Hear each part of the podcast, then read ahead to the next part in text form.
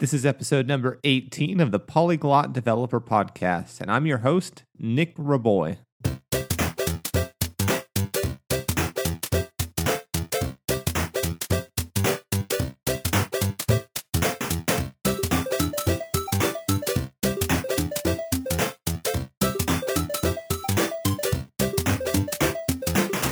Hey everyone, welcome back to the show.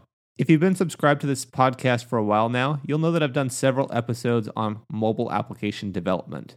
This time around, we're going to do something different. We're going to look at something that's been getting a lot of buzz lately. We're going to look at progressive web applications, or PWAs, or as what I'm going to jokingly call it throughout this episode, PWAs. With me on this episode, I have Tara Manicsic, who's a very talented JavaScript developer who actually specializes a lot in progressive web applications. We're going to learn about what progressive web apps are and how they differ from other common mobile application development approaches.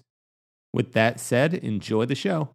Hey everyone, I'm with Tara Manicsic, and we're here to talk about PWAs, so progressive web application and uh, we're going to be silly about it. We're going to be we're going to be calling it pause throughout the, the whole podcast. Um, but it is progressive web apps. Um, but before we get into that, I want to give Tara a chance to introduce herself. Hi, I am Tara. I'm very excited to be here with Nick today and with all of you. Uh, I am actually a developer advocate at um, Progress, and I work on the Kendo UI team working with UI components. And um, basically, I got really interested in progressive web apps and um, have been using them a lot because I, I, believe that I'm sure we'll go into this further, but that they make your web apps much more um, accessible and reliable. And with all of the work that, especially I've been doing on progressive web apps, with speaking on them and writing about them and using them, um, is kind of how I had my path to become a Google developer expert in web technologies, uh, because I'm very excited about this Google uh, Google's kind of push for progressive web apps. So um, that kind of sums me up on my professional side. I speak around the world. Thankfully, I'm very grateful for all the opportunities to speak. Um, I also write blog posts and do um, video series for Kendo UI and technology surrounding um, different React and Vue and Angular and just web in general. And then I also, in my free time, um, I started and run the Women Who Code branch here in Cincinnati, as well as the Node School branch. So that's kind of me in a nutshell. so you you just name dropped a bunch of technologies. Are you primarily you focusing? Like yeah, yeah, definitely. Are you primarily focusing on uh, front end stuff, or do you do back end as well? So I actually started out as a node engineer. Um, I worked for a company called Modulus that was a platform as a service. And here's another list of technologies. there, I was working with um, mostly with Node, um, setting up our services, and also through that, then working with Docker a bunch, writing Go, doing Mongo, and um, you know, fun stuff like RabbitMQ for messages. And it really um, made me appreciate the back end a lot. And then we started working with front end stuff to make uh, to open up our API to more users to make it open source, which got me from moving from Backbone, which we were using for a lot of things, because we because we did, and uh, we decided to upgrade to React. So um, I started doing more with React and really appreciating how much could be done with it, which moved me into the Kendo UI world, which brought me more of into the front end and learning Angular and Vue on top of building with React as well. So I I feel like um, because I work with all three, you know, obviously there's more than three frameworks, but because I work with these uh, three frameworks, it made me realize kind of this universal, like uni, like what's the right word? Basically, the seamlessness that can happen across all of these front end frameworks because a lot of them are component based. So um, let, let's say that I am a um, an all-around developer that's becoming to appreciate the capabilities and the awesomeness of front end now. all right, yeah, sounds good. So uh, when so just for people, I know that's not really technically on topic to what our goals are for this podcast, but for anyone who's listening and getting started in development, Um, since you're since you've moved over to a lot of front end technologies, would you say that you have to have an artistic knack um, to to be a front end developer, or is that just a, a, wrong mindset? I think that that is. Um, I think it could go both ways. I think that that is a wrong mindset, but um, I would never chastise anybody for thinking so, because a lot of what you see online, um, you do want it to be um, to look nice um, and not, but most importantly, you want it to look a way that is approachable and easy to use for users. So I think that um, although we definitely want designers in the field, um, you do not have to be, you know, jack of all trades for all of those things. Um, and especially, I think the biggest. I was talking to this the other day. I uh, talking about this the other day to some other developers who, like me, don't really have the strongest design sense. Like, I CSS is hard, first of all, and like using it in general is hard, and then being able to use it to make pretty things is even harder. And that's why I think it's very important that we have a lot of good designers out there to do that work. But one of the most important things for front end development, I think, is being able to think logically, which I think goes, you know, around for both sides of development or all sides of development, I should say but being able to think about everyday problems logically in order to solve um, problems for users, like solve the story for users' journey through your applications.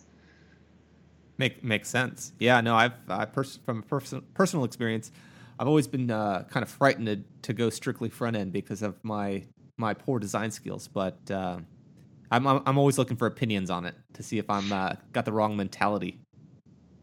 I so I completely feel your pain on that because I actually started out um, when I first came into the field selling myself as being able because I could make clean designs like nothing that would someone would be like wow this is artistically moving in any way possible but I thought that to do front end I had to be able to make things look nice as well and um, working working at a company where we were making a big product that was going out to people, which was Modulus, where basically you could see all your applications hosted, but I also did do data visualizations like with D3, so people could see their usage of like CPU usage and um, sorry, and um, storage of things. That is Tosh Magosh. That's Toshi, by the way. She's trying to get in on the podcast. I'm sorry. Um, but um, I realized then working at that company that this is why we have so many different positions in the field of development because there are people whose expertise is making things look good and then also you know UX designers that make your app a pleasant experience because you don't get confounded by you know something that the developers thought made sense and maybe your everyday person using the application didn't realize was confusing yeah no that makes sense so you mentioned that you work at uh, for uh, on a, on the Kendo UI team at, at, Progress, correct? Yes. Now, what exactly is Kendo UI for for the listeners that have never heard of it before? Oh, yeah. So Kendo UI is a UI component library. And one thing that impressed me when I first started working for them is that this team at Kendo UI has been making component libraries for over 15 years. So they've heard a bunch of feedback of like what is needed, how to make things easier. And so they make a bunch of components, everything from like your daily usage of inputs and drop downs, and then make really more complex and robust components like their grid, which is the most popular component because it does a ton of stuff now, including uh, you can you can run your whole CRUD verbs inside of your grid to manipulate your grid and sort it, and then there are things that use the grid like a scheduler. Um, and then other things like they also do data visualizations like graphs and even like stock chart graphs that are really interactive. And my favoriteest thing about them is that they um, have a lot of really they follow a lot of accessibility guidelines and are compliant with a lot of accessibility like 503 and uh, ARIA. And uh, if there are other like any other Vimmers out there, um, this isn't just a Vim thing, but for those who don't like to uh, touch their mouse as much, they are all you can do keyboard navigation in the components as well. And they just came out with, uh, at the beginning of this year, they came out with a library specifically for React that doesn't use wrappers, it's true React components. And they have that as well for Angular. And then we have a jQuery library and then wrappers for Vue libraries as well. So um, I always like this for for big teams that um, you know have to have all of these things like the um, accessibility compliance and internationalization um, and you know support for as they're building up big products but also for some teams you know like consulting teams that have to use multiple libraries. So you know one company you work for may have you wanting you to use react and another one may want you to use vue. You have this library that you understand how to use it you know over the whole spectrum. And you can also do the same styling for all of them including um, bootstrap and material now you can correct me if I'm wrong, but I, I believe Kendo UI has a part to play in the Pwa world, right? yes, All right. that is correct. so I guess before we get into the part that it plays, uh, do you mind uh, giving me kind of just a high level overview on what this terminology is, what this means for, for web applications? So the the most high level way that I like to describe it is basically you're using modern web technology, taking advantage of modern web APIs to uh, basically make your application more reliable, uh, connectivity and network independent, and uh, make it feel better on mobile applications as well. So it's not just mobile. But um, there are a lot of things that you can take advantage of, kind of the progressive web app approach to make mobile your web feel much more native on your mobile devices. But you just said that it wasn't strictly designed uh, for for the mobile mindset. So you're saying that if uh, was it also designed for something with my computer web browser as well? Yes, and so um, one reason that I think it there was a lot of focus on mobile is for the fact that you usually have a pretty good connection um, when you're on desktop. So you're pretty you're usually like on Wi-Fi or connected to the internet and don't have to worry about slow network speeds or no network. But at the same time, um, say that you are in a place where you do not have Wi-Fi, you don't do not have a connection. Service workers, which I'm sure we will dig into, uh, allow you the ability to have offline functionality.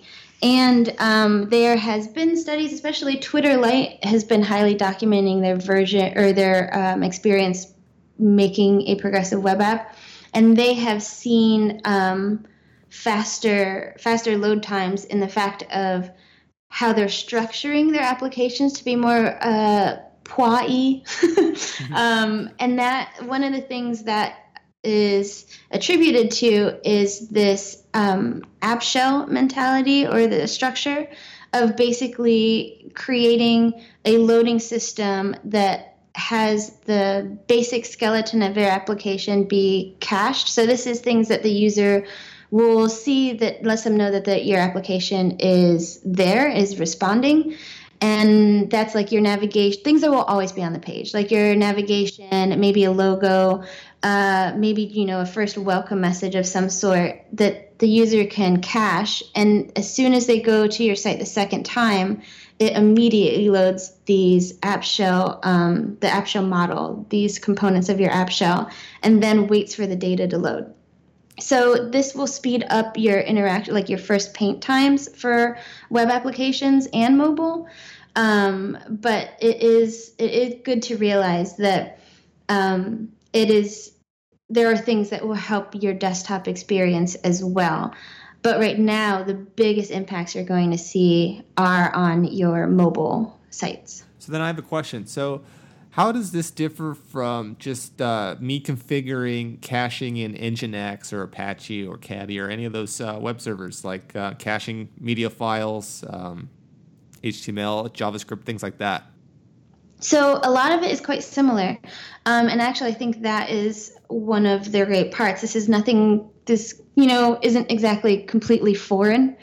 It is basically understanding um, that you're using the cache API to put in the files that you want cached um, to give your user a better experience And I think it's things um, like looking at it in the app shell model way that uh, may be new to how you cache your different resources. So this this way kind of helps you structure understanding what you're doing with your with what you're caching. But you're right that it is quite similar to everything like using an, um, Nginx and everything to cache certain um, resources that you want for your user. So is it like better optimized on mobile? Where I know that mobile has uh, this thing where it, if it starts running out of memory, it'll start clearing things out, and I think that applies even even stronger when it comes to the browser. Is it is it? You mentioned a service worker, and maybe we can get into that. But is does it do something different on mobile? So well, I'm I'm not too familiar with uh, with the other caching systems, but I can talk um, on what's happening with the browsers and the limit because with sure. each with each browser you do have a limit. And Addy Osmani and um, Marc Cohen have a great uh, blog called Offline Storage for, for for progressive web apps that delves even deeper into it. But it's basically saying um, each each browser will act in a different way. Like some will just give you warnings, um, and like Safari and Edge won't evict your cache, but they do have this limit of you know less than 200. Like Edge is, I think Edge is dependent on volume, and I don't have those off the top of my head. But I know that Chrome and Firefox have this limit of free space. So it's like if it's less than 6% of free space or less than 10% of free space for Firefox, um, they just make sure that it doesn't get full, basically. And so they will clear.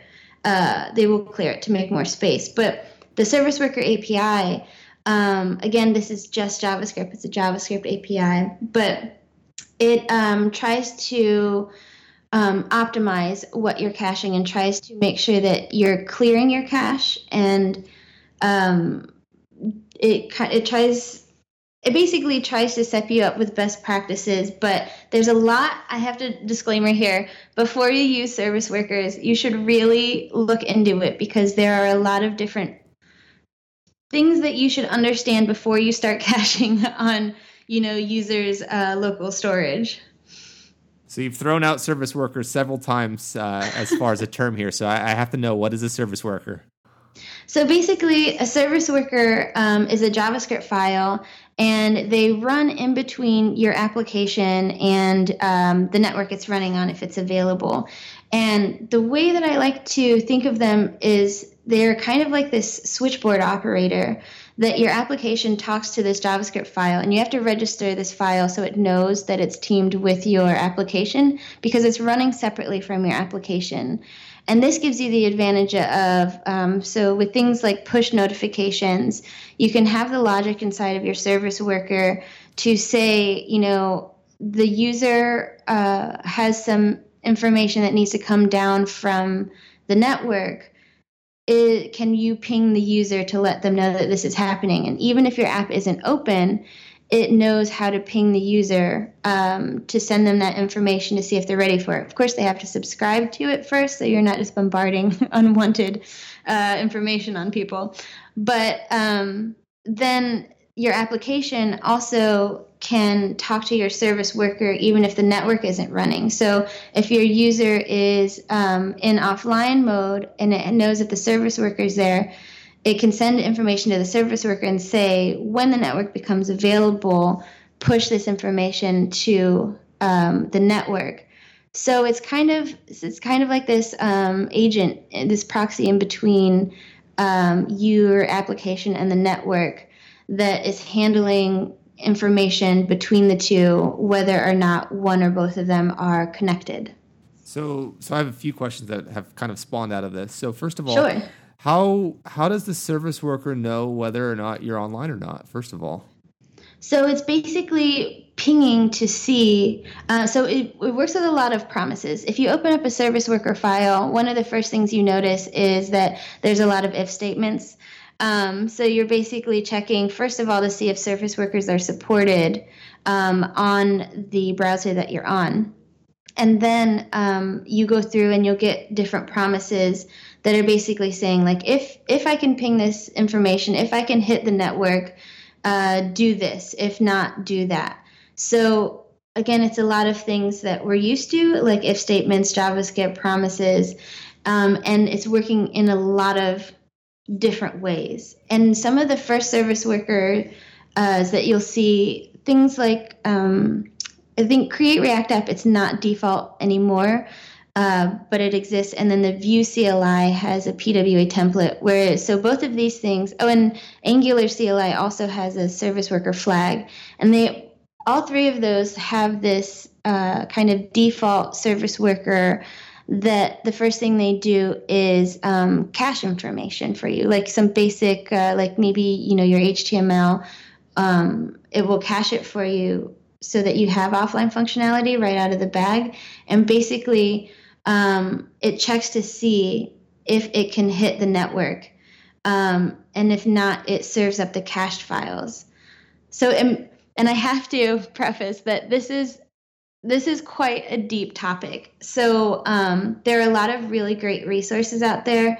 Uh, Matt Gaunt has a service workers and introduction pod, um, blog post out there, and I actually just did um, a podcast with um, Patrick Kettner, Matt Gaunt, and Jake Archibald on Always Forward, where I, I felt like most of the podcast was like okay, just be aware that this happens, and then also be aware that this happens, and then also understand that this happens because it's such a dense topic. yeah, I, I, I bet. I mean, this is a new topic too, right? It's, it hasn't been around for that long. Yeah, and I mean, when you look at it, it's basically um, it's a JavaScript worker. So it's something that we uh, it's it's you know as most new technology um, I'm putting air quotes around new tech technologies since this is not a video.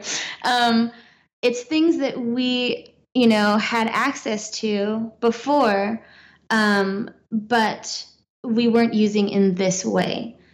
So, um, so one thing to realize is is this this is all technologies that you're used to using, but now you're learning the new way or a new way to take advantage of it. Yeah, makes sense. So you said that it, it periodically pings the network for connectivity, and you also said that the the whole service worker kind of uh, mindset is for mobile.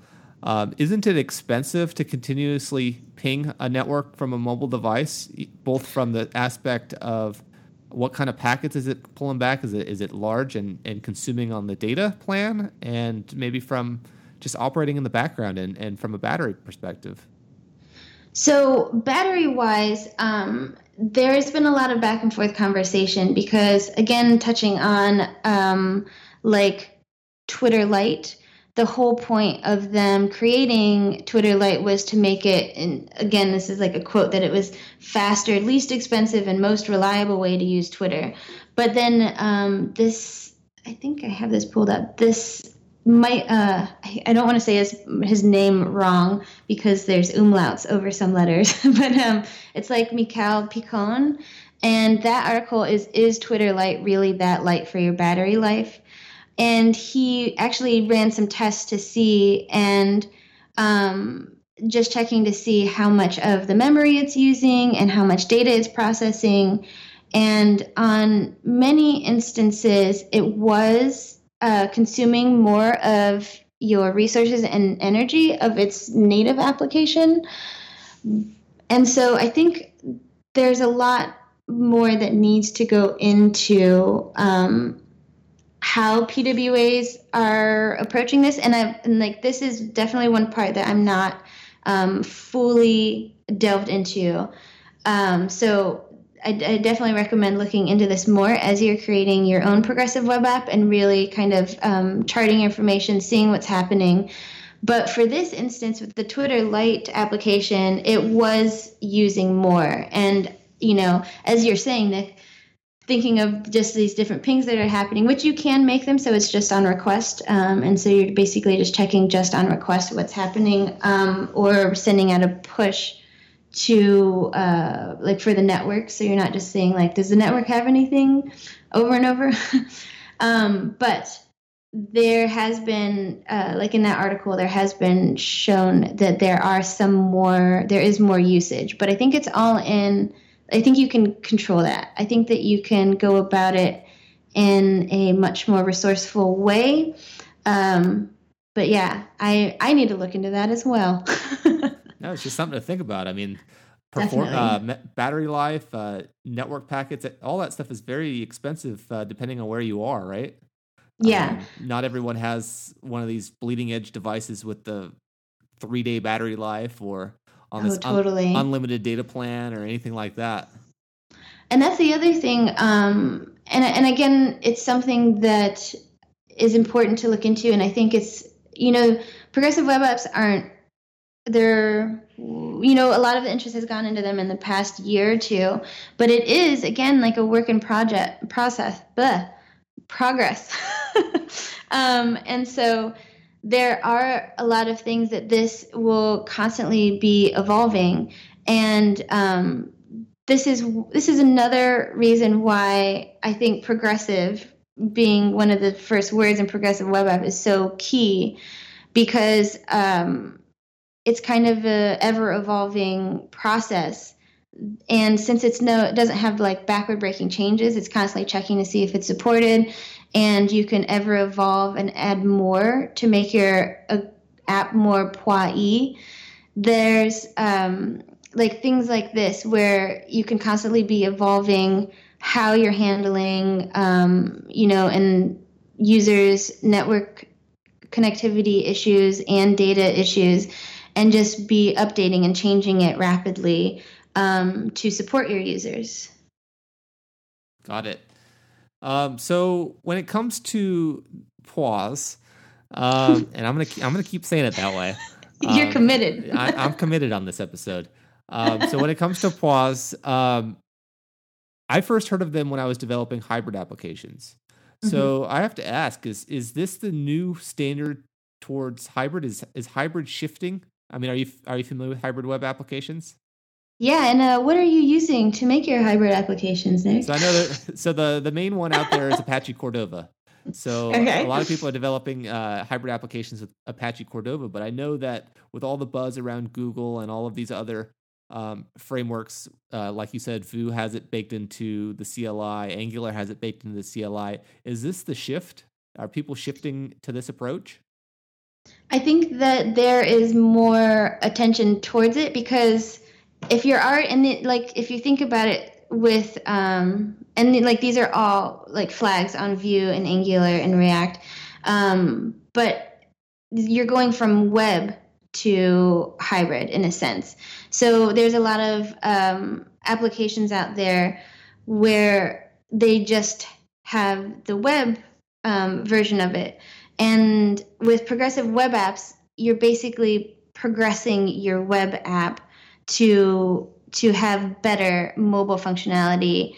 Um, you know, in a sense, there could be better functionality overall. I wouldn't. I would say that yes, there is a shift happening. Um, I'll I'll like fine. I'll commit to that. I won't be one of those. Uh, I won't just answer depends. You know, I think I think there is a shift because uh, it's giving you even with so to switch off um, to switch next to um, the app manifest that comes with that is kind of a PWA standard.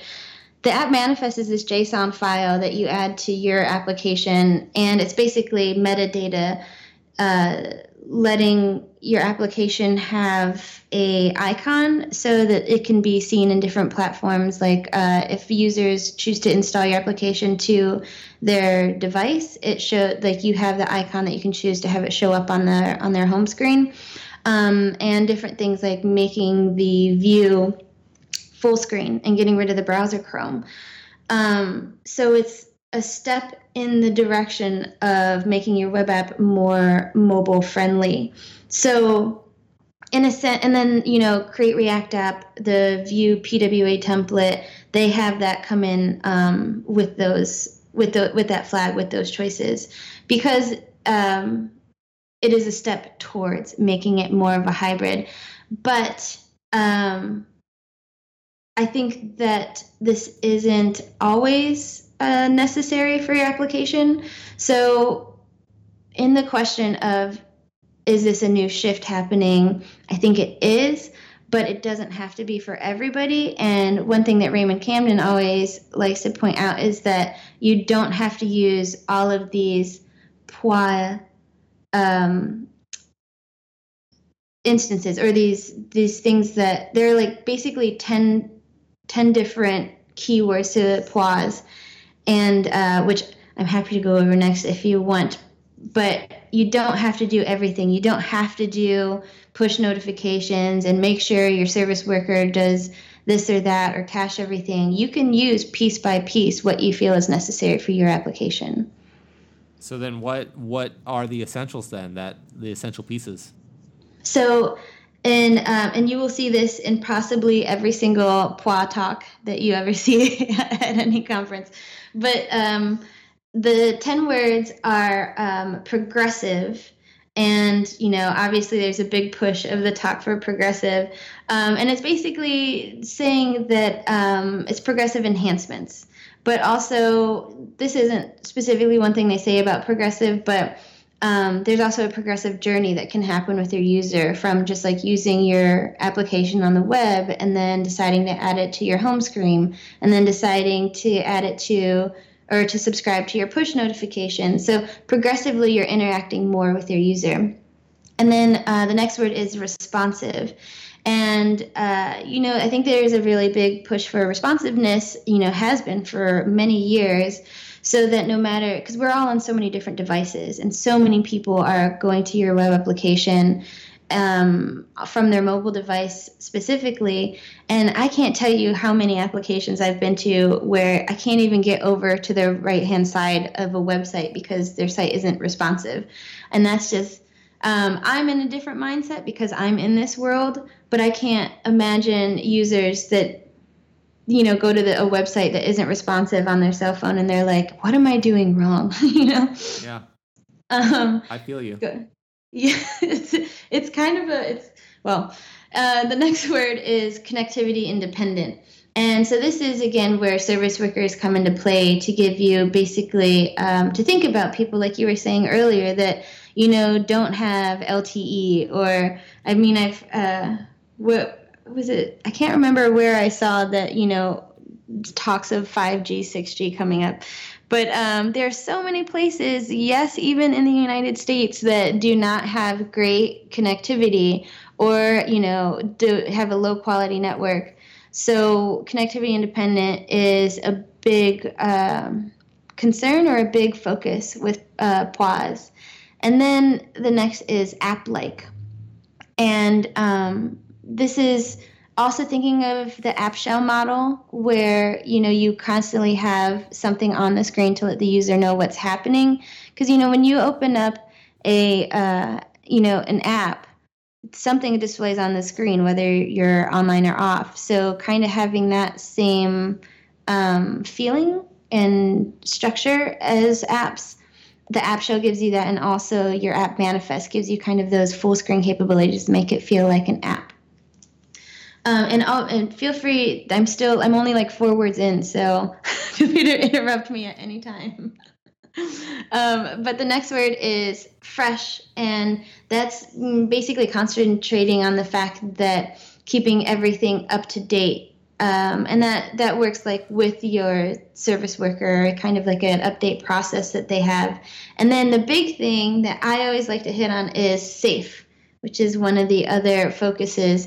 And that's because this always has to serve, PWAs always have to be served over HTTPS um, especially for the fact of when I talk about service workers, you're basically putting something that you know in between your app and your network that's intercepting all of your network requests and manipulating them and then you know manipulating your application which sounds pretty scary. Like i feel like this is something that people would worry about and that's why it has to be served over a secure network um, or you know you can test it on localhost but when you have it in production it has to be served over https Um, and then discoverable. And I think a lot of people worry about this when they go away from native applications is, you know, not having it possibly show up in the App Store. And um, in order to kind of make it still discoverable, there is um, it's identifiable as an application because of the W3C manifest and service worker registration scope. Uh, and it allows search engines to find it as an app. And Ed, Edge um, has added the ability to make progressive web apps, uh, taking advantage of Electron and make them, you know, have them in their store. So you will see now that uh, PWAs are showing up in the Edge stores, which is pretty cool. Um, and then the last three words, I'll just try to go over quickly, and it's uh, re-engaging, and that basically uh, lets your users re-engage with them through things like push notifications, but also having it on your home screen. So when they have to go, when they want to open up their phone and see your application again, they're able to re-engage with it quickly, and which leads us to the next word, which is installable. Um, basically you can add it to your home screen just from a click on your website instead of having to, you know, go search through the App Store. And one last word is linkable.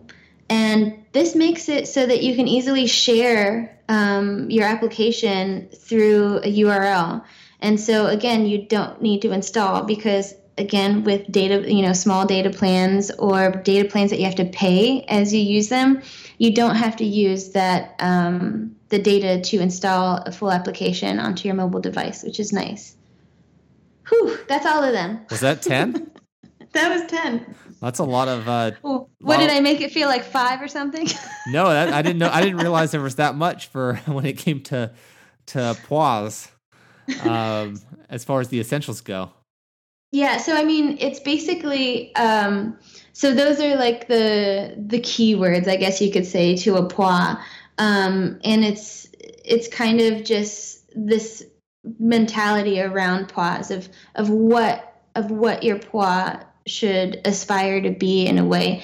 Um, I'm a huge standards fan, so to in my mind, these are kind of like the PWA standards, uh, and I just think it's it's one of the things that it sounds like a lot, but yeah, it's good to remember all of the things on that list are so user focused. So um, it's basically trying to make a web application um, in a way that you're trying you're remembering to make it more usable and uh, less stressful to your user yeah that, that sounds good so i mean we're, we're just about over time here um, so i just oh, wanted sorry. to give you um, a chance to share any last minute uh, words of wisdom or advice. I know we didn't get a chance to really talk about how kendo fits into this into this uh, whole whole uh, PWA mindset, but that that leaves us an opportunity for a future episode for sure.